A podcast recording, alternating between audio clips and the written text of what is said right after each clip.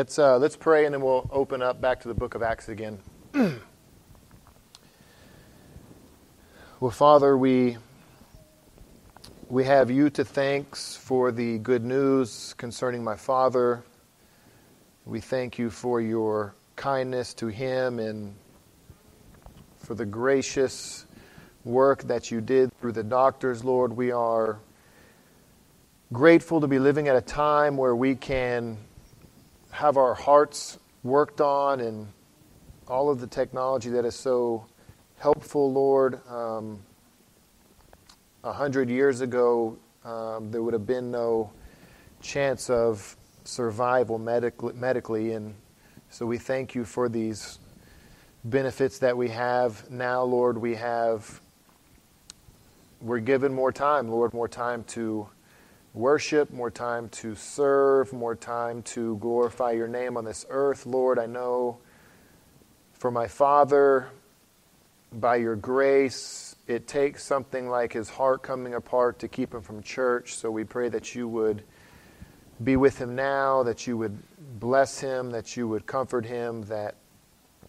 that he would be encouraged by your faithfulness to him uh, to continue with the rest of his days to glorify you, Lord. Help us to do the same, Lord. We pray that that from the opening of your word today, Lord, that we would be changed, that we would be sanctified, Lord, that we would even remember, Lord, the things that we already know, the ways in which we fall short, Lord. We pray that this would encourage us to persevere, Lord, to continue the fight, Lord, to continue the struggle that is the Christian life.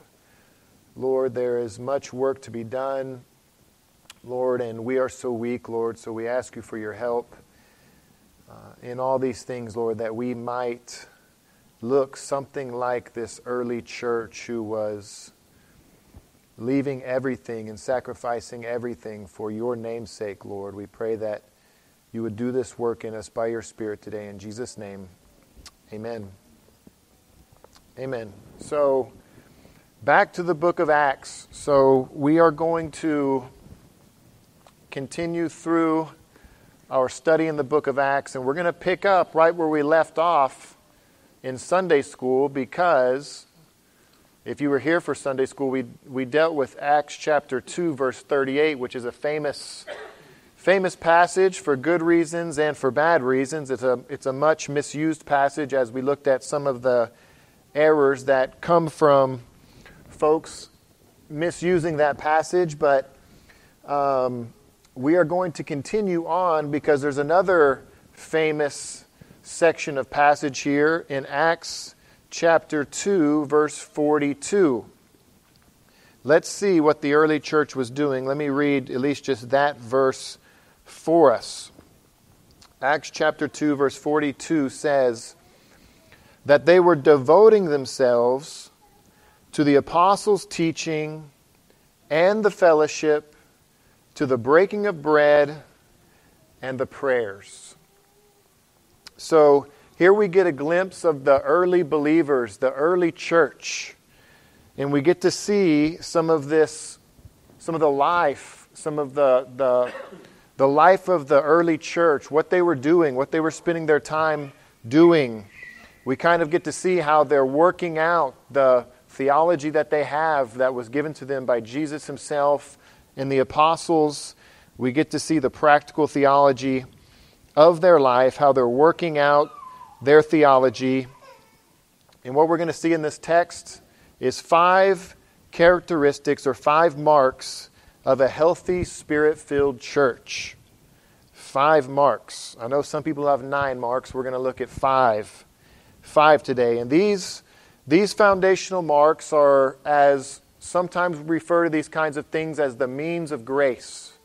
The means of grace, which just simply means um, these are things that God Himself, that Christ has given to His church things that are supposed to benefit us, things that are supposed to be good for us, the things that God has given to His church to sanctify us, to make us more like Christ, um, to give us more joy in our Christian lives. And Since these are the things that God has given to His church, um, these are the things that the early church was doing well, and so we would be wise to imitate the early church, uh, to imitate them as they imitate Christ in these ways.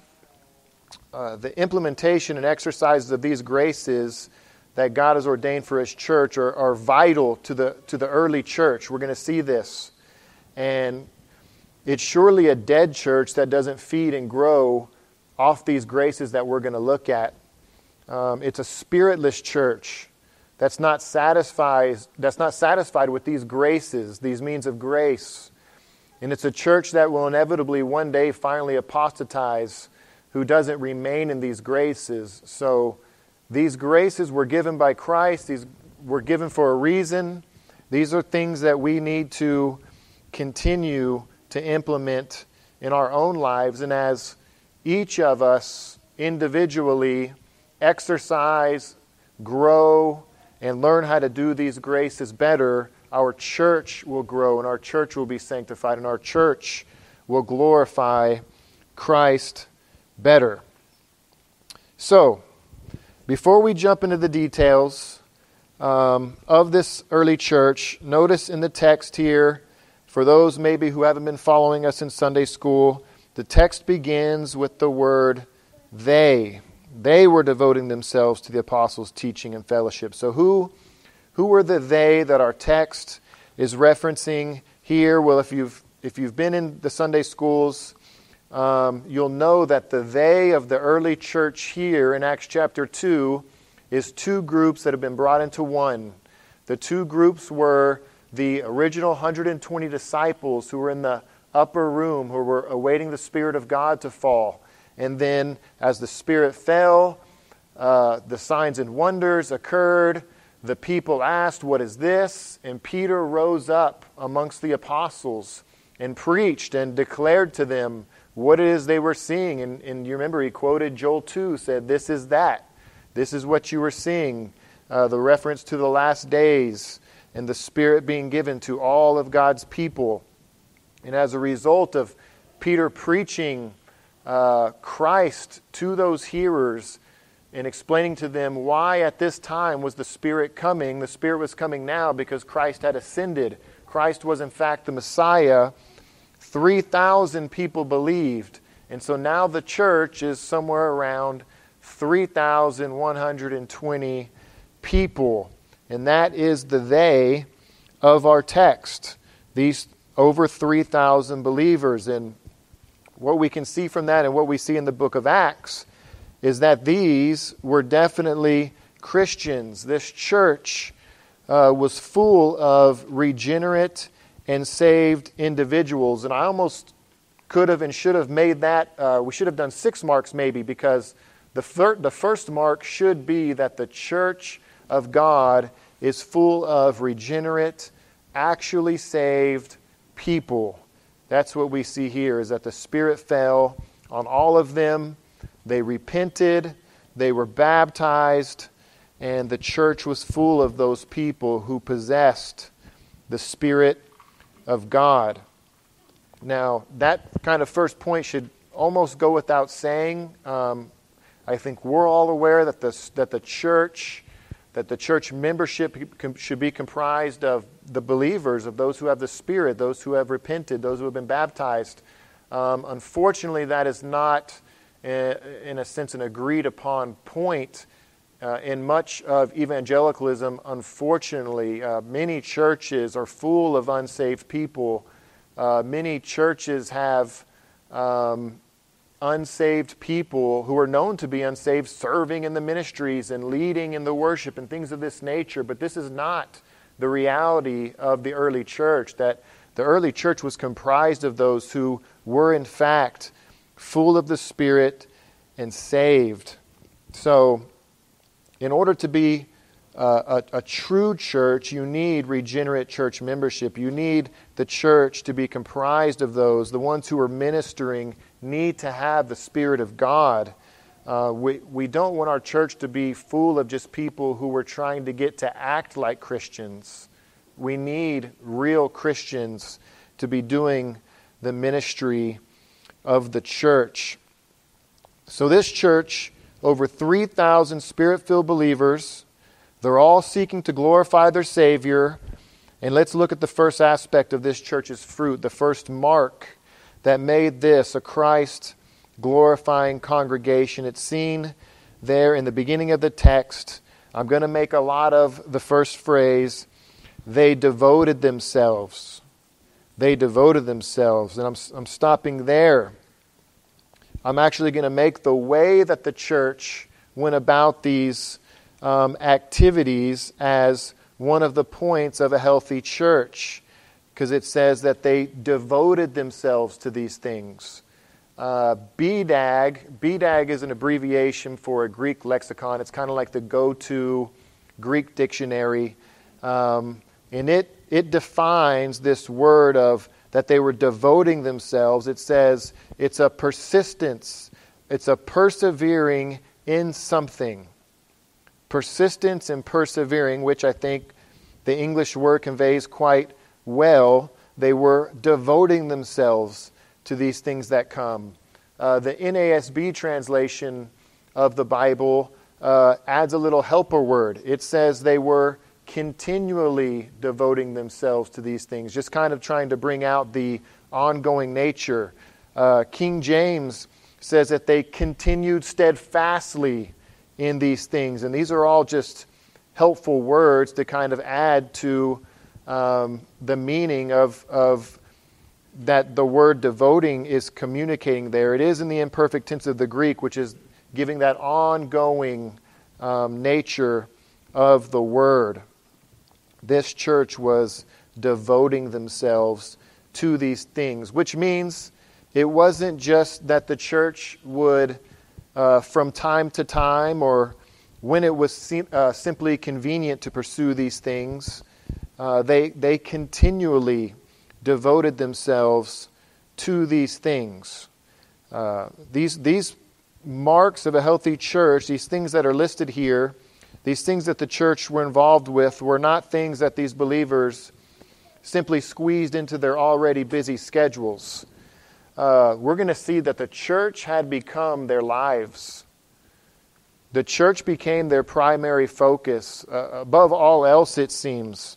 And that's going to become evident as we look into the lifestyle and the activities of the members of this, this church. And this kind of perseverance, this kind of devotion to the church, it shouldn't be a strange thing. Um, if you think about it, the church is where believers are. Where believers are is where the Spirit of God is. And where God is, um, we should want to be. We should want to be where the Spirit of God is. Where else would you rather be than where God is, where the Spirit of God is? We should desire to be at church. We should desire to be with the brethren. So they're continuing to do these things. What's the first activity here that our text lists that they were continually devoting themselves to? the apostles' teaching. Now, there's a list of several things that the church was doing, and I don't know that there's necessarily any specific order given to these activities as far as order of importance, I'd say, except for the first one. The apostles' teaching is listed first, and I would say rightfully so. Reason being is that the apostles' teaching is what will inform the church on how they're to perform all the other things listed in these verses. The apostles' teaching is the foundation. Um, it's, it's not the prayer, it's not the fellowship, it's not the breaking of the bread. It's the apostles' teaching that is foundational because it was to them, the apostles, that Jesus says in John 14, 26, the Helper, the Holy Spirit, whom the Father will send in my name, he will teach you all things, and he will bring to your remembrance all that I said to you. So it's to the apostles whom Christ promised the Spirit to do this work in their minds, in their hearts, in their memory, to recall all of the things that Jesus had taught them. They were given the authority to write these things. Their writings are the ones that God has preserved um, for us. I mean, every book in our New Testament canon is either a book written by an apostle or a book that was affirmed by a companion of the apostles, somebody that the apostles would have known. And so, this is what we have in our New Testaments. Our New Testaments are nothing more than the apostles' teaching. The apostles' teaching. This is the, the spirit induced recallings of the teachings of Jesus.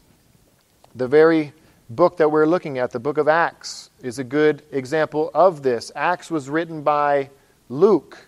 Luke was not technically an apostle, but he certainly was inspired by the Holy Spirit of God to write this, uh, the book of Acts and the Gospel of Luke.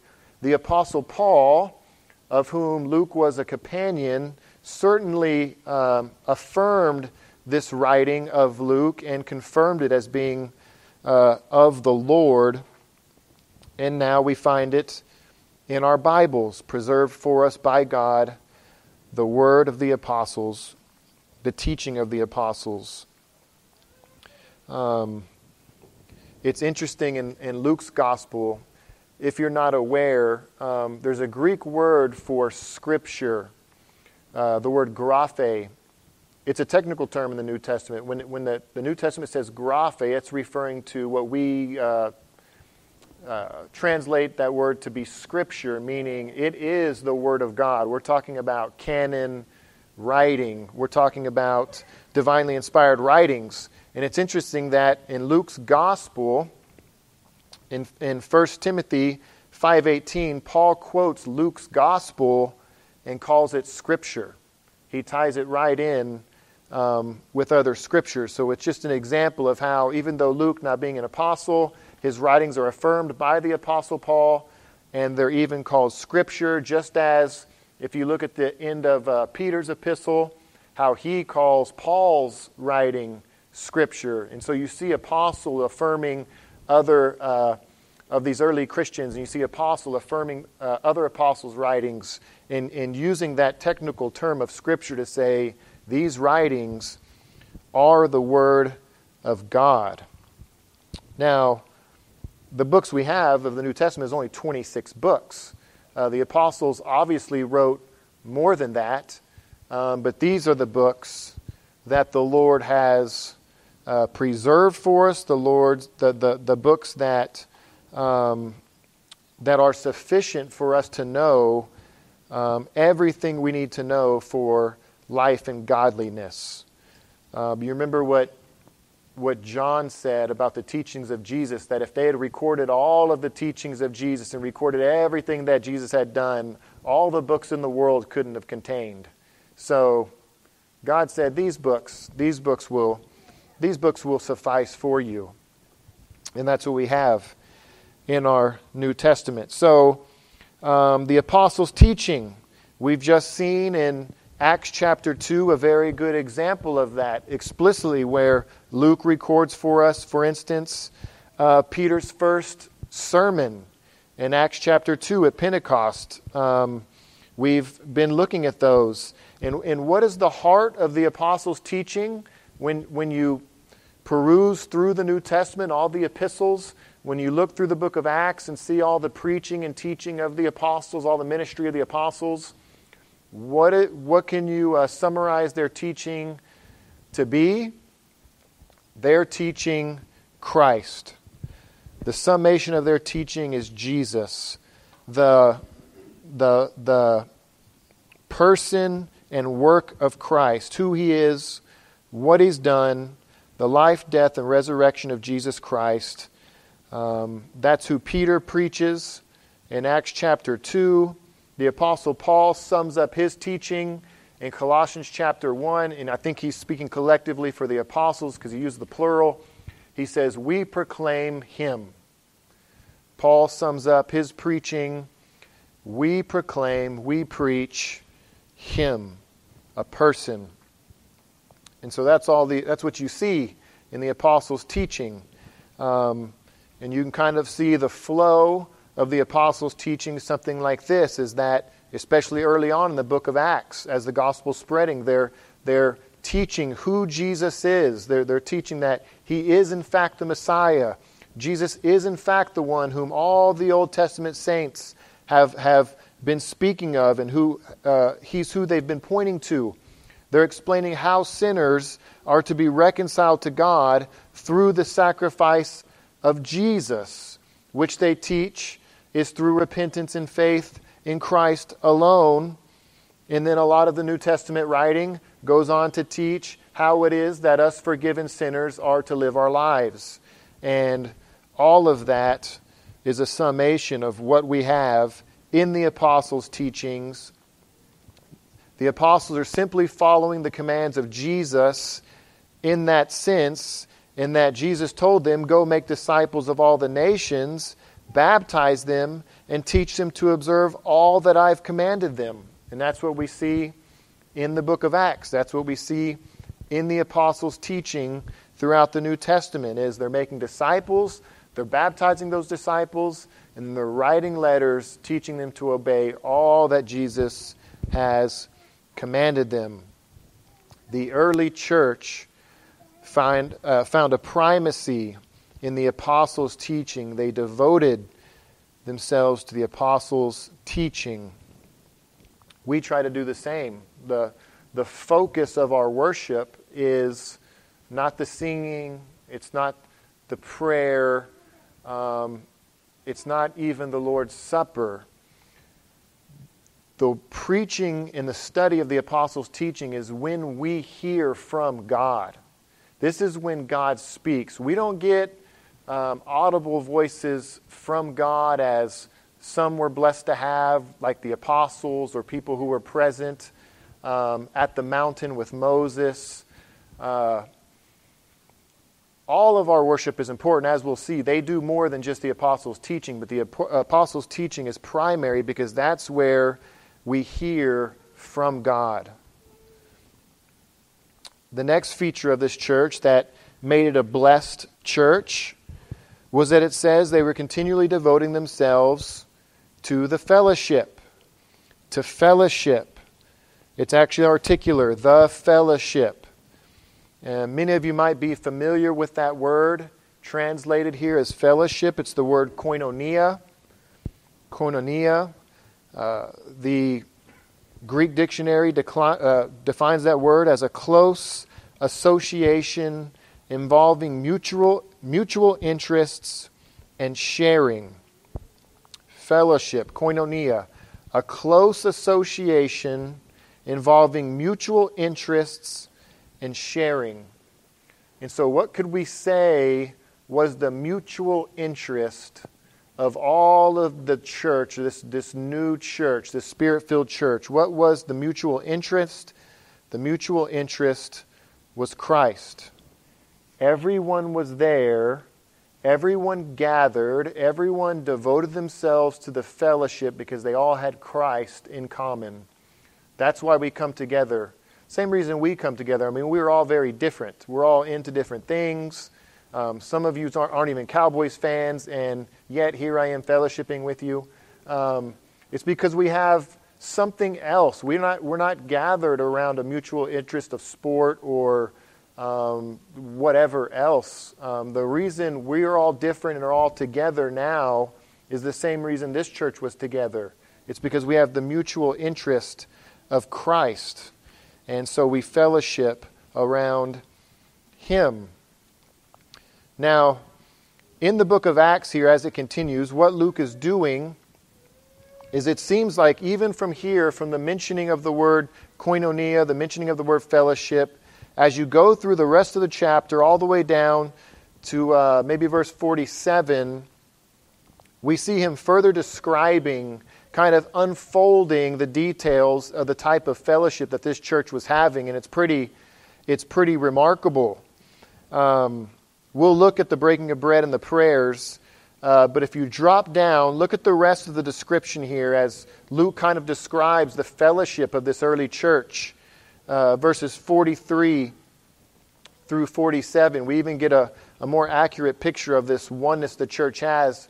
Um, in verse 43, it says, And all came upon every soul, and many wonders and signs were being done through the apostles. And all who had believed were together and had all things in common. They had all things in common. That word common, the Greek word for that is koinos. Koinos is in the same word group as koinonia. They had all things in common. Their fellowship was common. They were together. Um, so we see that that word being used again, that same word group. Um, the early church had all things in common. Their fellowship wasn't um, surface level, it wasn't just fellowshipping around the coffee, it wasn't just um, hanging out. This fellowship was so deep, it was so real, that the early church didn't just share conversation, they actually shared everything they had. Uh, let's keep reading. Pick up in verse 45 where this description continues. It says they were selling their possessions and belongings and distributing the proceeds to all as any had need. And day by day, attending the temple together and breaking bread in their homes, they received their food with glad and generous hearts, praising God and having favor with all the people. And the Lord added to their number day by day those who were being saved. That sounds like some fellowship. That sounds like some beautiful fellowship right there. Um, you know, as you read this description of them having everything in common, them selling everything and laying it down at the apostles' feet, um, most who have preached this text, most of the commentators, I think rightly so, are, are, are quick to. Uh, kind of qualify the situation of, of the selling of everything and, and dividing it up.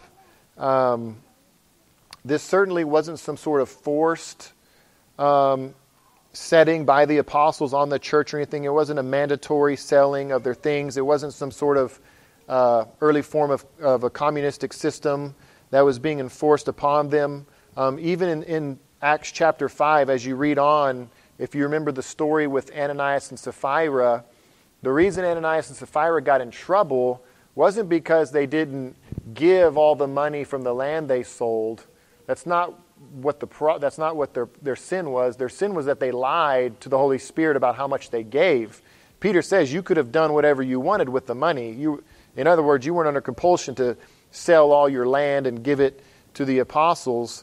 Just an interesting point there that if this was a, a mandatory selling of everything, um, I don't think Peter would have been able to, to say that.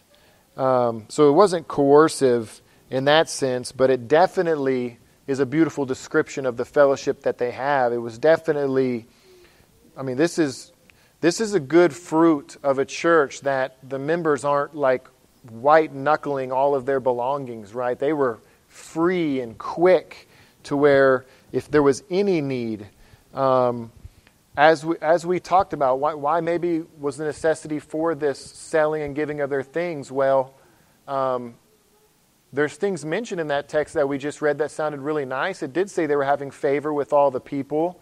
Um, but as we said also, as you left Judaism, as you took on that public baptism of Christianity, there certainly was repercussions for that. And, and, and maybe that was driving this need for them to take care of each other and, and, and kind of uh, have the church be uh, providing these things versus some of their families. Maybe their families weren't any longer taking care of them because they had become Christians. So I wouldn't say the selling of everything and laying it down at Tawfiq's feet is pres- prescriptive or anything for us. Uh, it's just a beautiful example of, of a church who's willing to do whatever they needed to do for one another. I think if we were willing to do the same, um, that would be, and I have seen that in this church. I have seen uh, great acts of sacrifice of of material possessions. I mean that, to me, uh, you know, it comes down to the matter of money. Um, that is very good fruit that somebody is willing to make great sacrifices with their finances. Um, if you remember the scene with Jesus and the rich man, like that's that's something that Jesus put his finger on. That was the dividing line. Sell all your possessions and follow me. The man was unwor- un- unwilling. So, um, this church is is demonstrating great fruit in that they were willing to sell all of their things and lay it down at the apostles' feet so that the church might be taken care of. Um, I love how Luke describes this fellowship in verse 44 there. He mentions that all who had to believe that all those who had believed were together. They were together. They the fellowship um, in the way that this church, early church was was fellowshipping in the way that we should fellowship this kind of fellowship can't happen if you are not together. The church was together, and that is necessary. So, in the same way that this church was daily um, ministering to each other and taking care of each other, is just another sign, another biblical example of the reality that we need to do everything we can to be together. Um, the church needs to be um, of primary importance for our families. Um, as fathers, I think it's, it's on us to make that a priority for your family, to model the importance and the significance of gathering with the believers and to take part in the apostles' teaching, the fellowship, the prayers, the breaking of bread. Uh, we should be doing everything we can to get our families to every Bible study, every Sunday school, every sermon, every evangelistic outreach, every prayer night.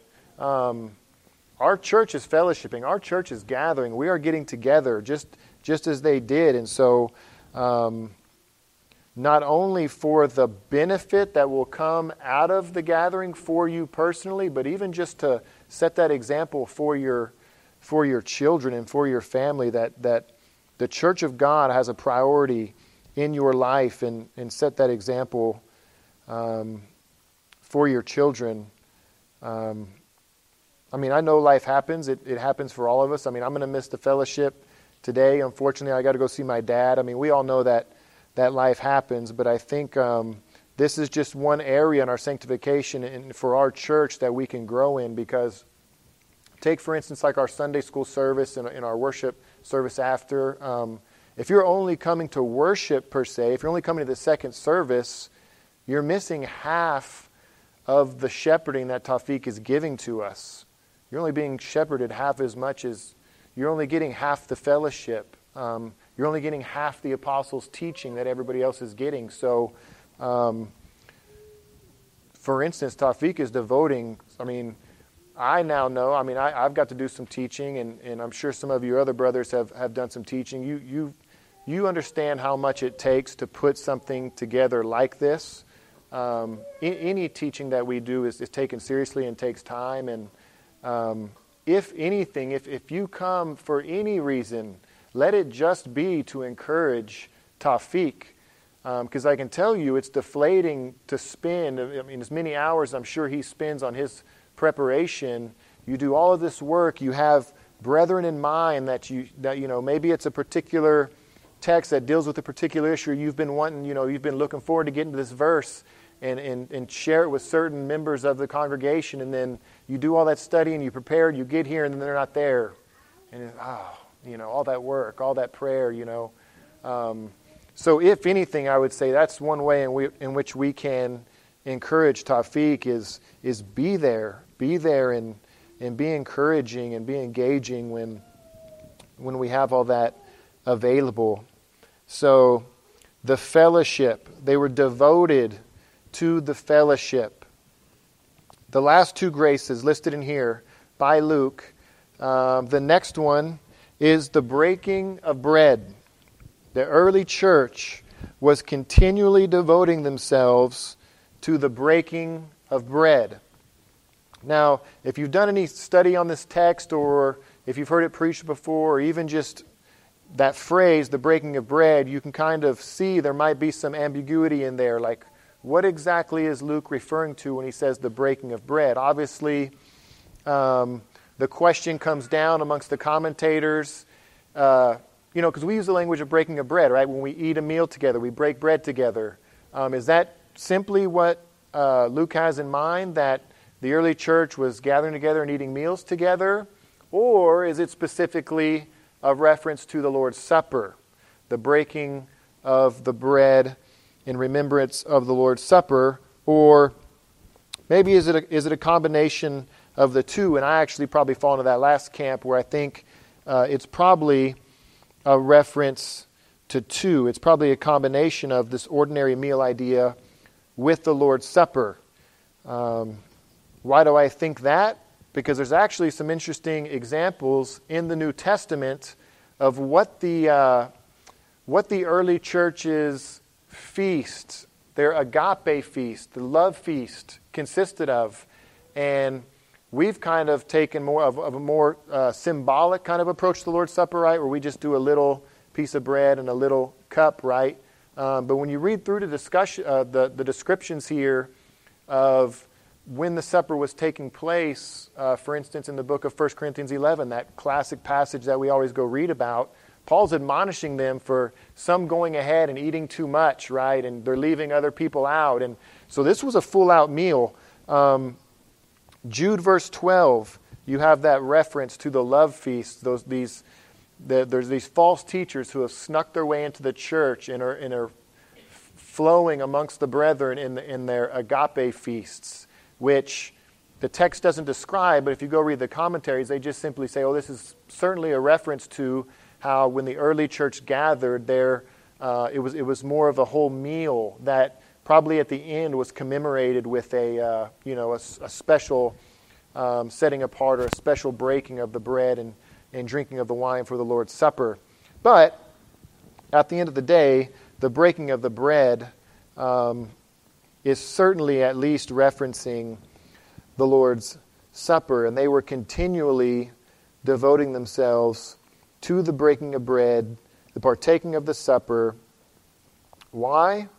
Because of the beauty and because of the um, the Lord's Supper. Like one of, is one like one of my favorite graces that God has given to the church because there's First of all, the Lord didn't give us like a lot of uh, sacraments, right? Um, people love sacrament. People love the physical. I mean, that's why a lot of um, different religions focus so much on that.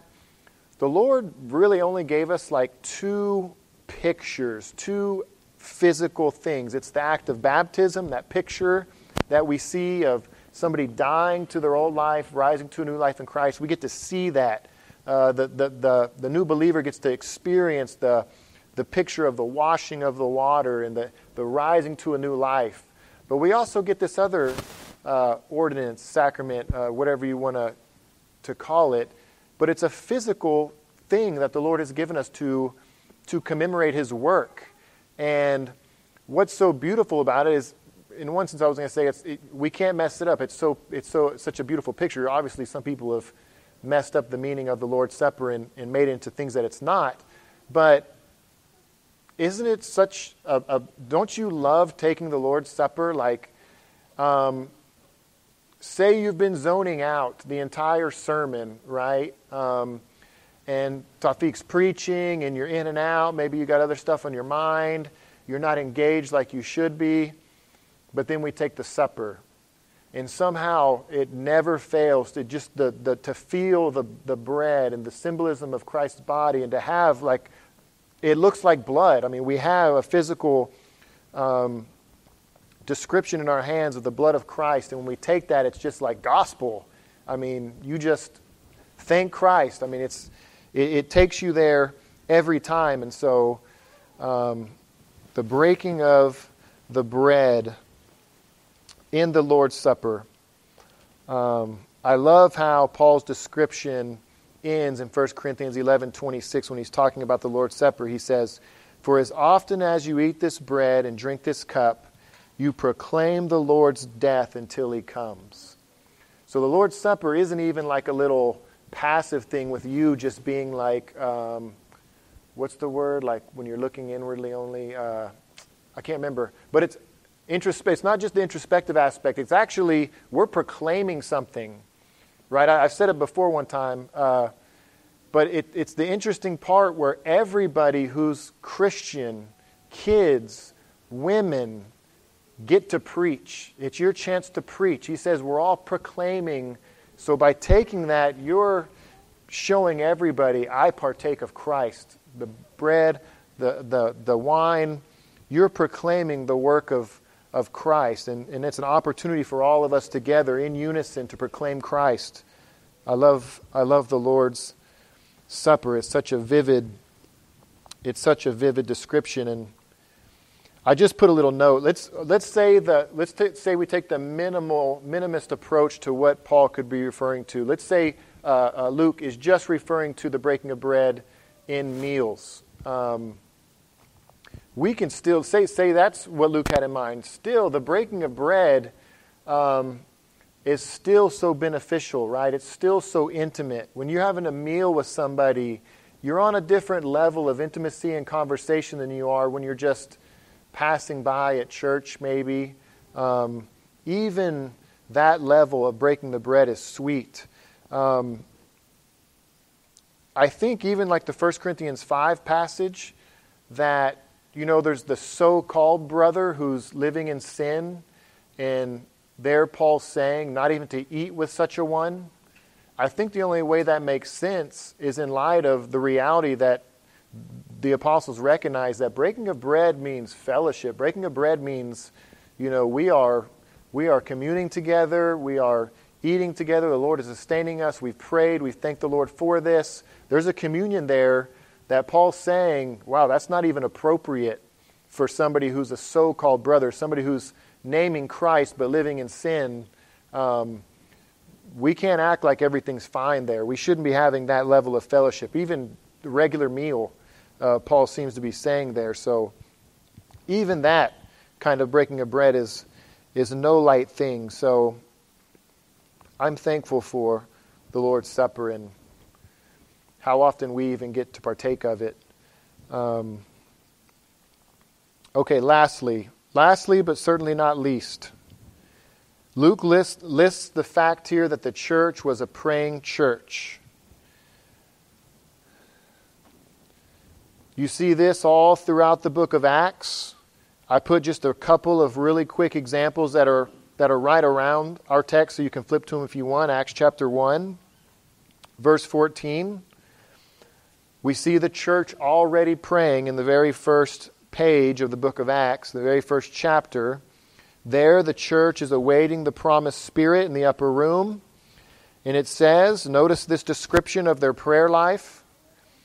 These all with one mind were continually, there's that language again, they were continually devoting themselves to prayer, along with the women and Mary, the mother of Jesus, and with his brothers. Acts chapter 1, verse 24. Here we find the church again praying to the Lord. Now they're seeking uh, guidance. They're trying to replace um, Judas as an apostle, and they're seeking the Lord's will in that.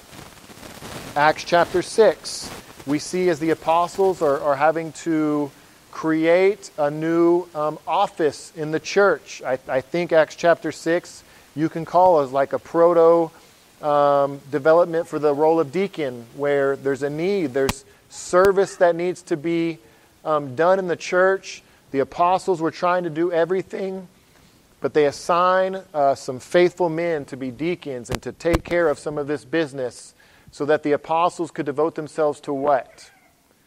Does anybody remember? Why do we need why did the apostles need deacons? So they could devote themselves to the study of the word and to prayer. So there we see the need prayer was the need, the reason we needed deacons was because the apostles needed to be set apart for that purpose. Um, lastly, in Acts chapter 4, verse 24, we're given an example of the prayer of the church. What, turn to Acts chapter 4, verse 24, because we'll read this prayer. The Bible contains the prayer for us, and it is some prayer. Acts chapter 4, verse 24, it says, And when they heard it, they lifted their voices together to God, and they said, Sovereign Lord, who made the heaven and the earth, and the sea and everything in them, who through the mouth of our father David, your servant, said by the Holy Spirit, Why did the Gentiles rage and the peoples plot in vain? The kings of the earth set themselves, and the rulers were gathered together against the Lord and against his anointed. For truly in this city they were gathered together against your holy servant Jesus, whom you anointed, both Herod and Pontius Pilate, along with the Gentiles and the peoples of Israel, to do whatever your hand and your plan had predestined to take place. And now, Lord, look upon their threats and grant to your servants to continue to speak your word with all boldness while you stretch out your hand to heal, and signs and wonders are performed through the name of your holy servant Jesus. And when they had prayed, the place in which they were gathered together was shaken, and they were all filled with the Holy Spirit, and they continued to speak the word of God with boldness. Now, that's a prayer. Um, you see the confidence in their prayer in the sovereignty of God. You see in their prayer the use of Scripture. They're quoting Scripture. And you see even the unity that this church had, this fellowship, even in prayer, how they were all lifting their voices together to God, it says. They were unified in this prayer. Um, we have a prayer service. We do Wednesday night prayers. I'm thankful that our church has a prayer service. Um, typically, the way it usually goes is you can't get people to two things you can't get people to evangelism, and you can't get people to prayer. But I'm thankful that our church is, is faithful in that and overcomes the odds, I guess you could say, in that sense. And the application I had for this is that even in our services, we pray multiple times throughout our services. And I don't want us to take that for granted.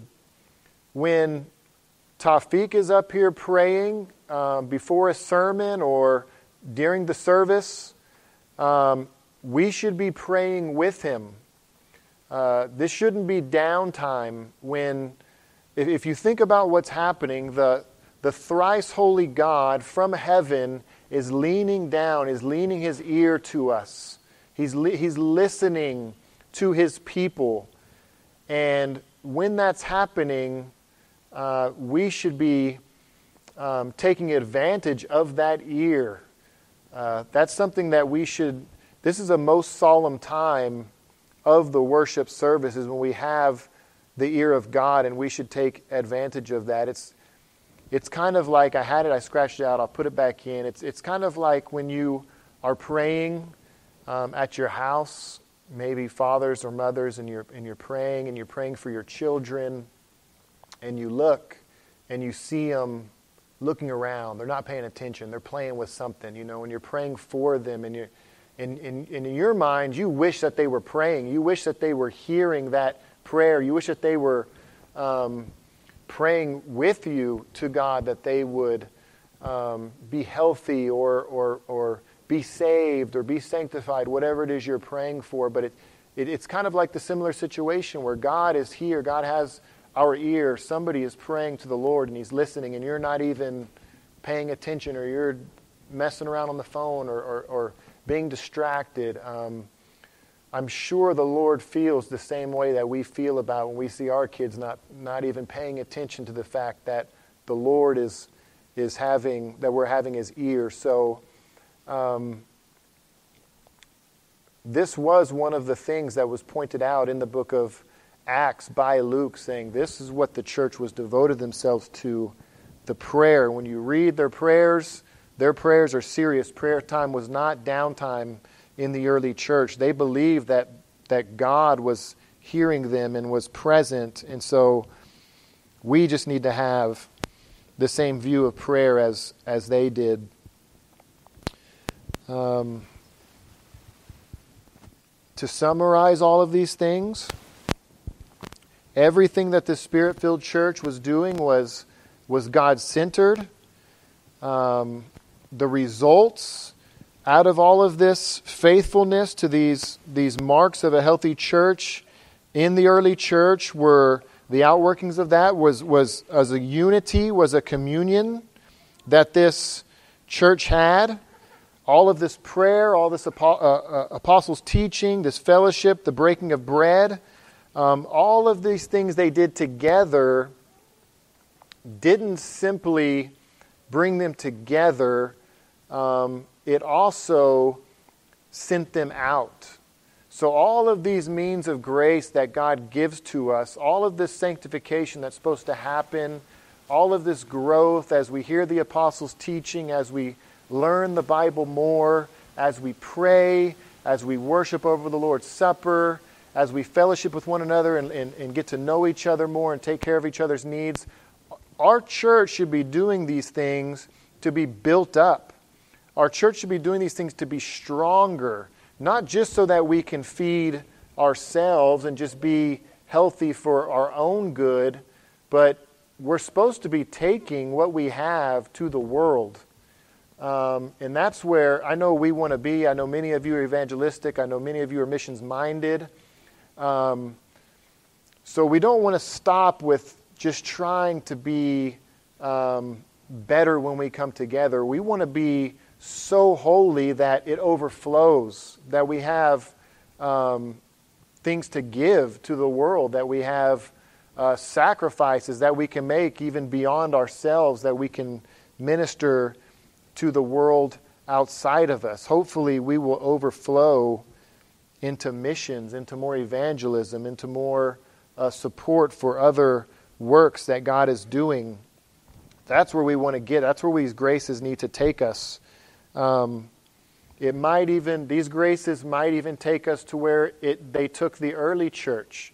The early church not only was being prepared to go out to minister, the early church was also being prepared to suffer. To suffer. So, er, as we go through the book of Acts, we're going to see the suffering, we're going to see the persecution, we're going to see the, the martyrdoms, we're going to see the beatings. Um, Church history tells us that crucifixions came for some.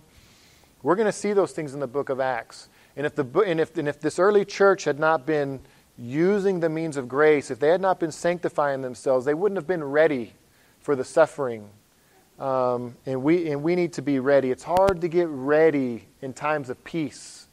It's, you know, we just don't feel the pressure. We just don't feel, man, we really need to be at church, man. I, I don't, I, I don't want to miss a, a single study. I, I need to learn more about the Word of God. I want to be at every prayer. I want to be there praying for our church and, and asking God to bless our church. It's because it's so easy right now. I mean, we don't feel that pressure, but if the persecution comes, and it could come, I don't know. But if it does, I think um, we would wish that we had taken better advantage and sanctified ourselves um, through these means of grace. And I guess I'll just end by saying um, I don't know if y'all use that term, if y'all familiar with the term or that language, means of grace. Um, some even refer to it as the ordinary means of grace. I don't know if y'all have heard that language. Um, that language isn't used to downplay the importance. The ordinary means of grace just speaks of these graces. These aren't the miraculous things that God does. Um, according to his will. The ordinary means of grace are these graces that we do all the time. The, the apostles' teaching when we're, when we're preaching and studying the Bible, the prayer, the fellowship, the breaking of bread. These are things we do all the time. These things are ordinary. Um, but with the ordinary comes uh, a lack of appreciation, a lack of zeal around them, a lack of dedication to them.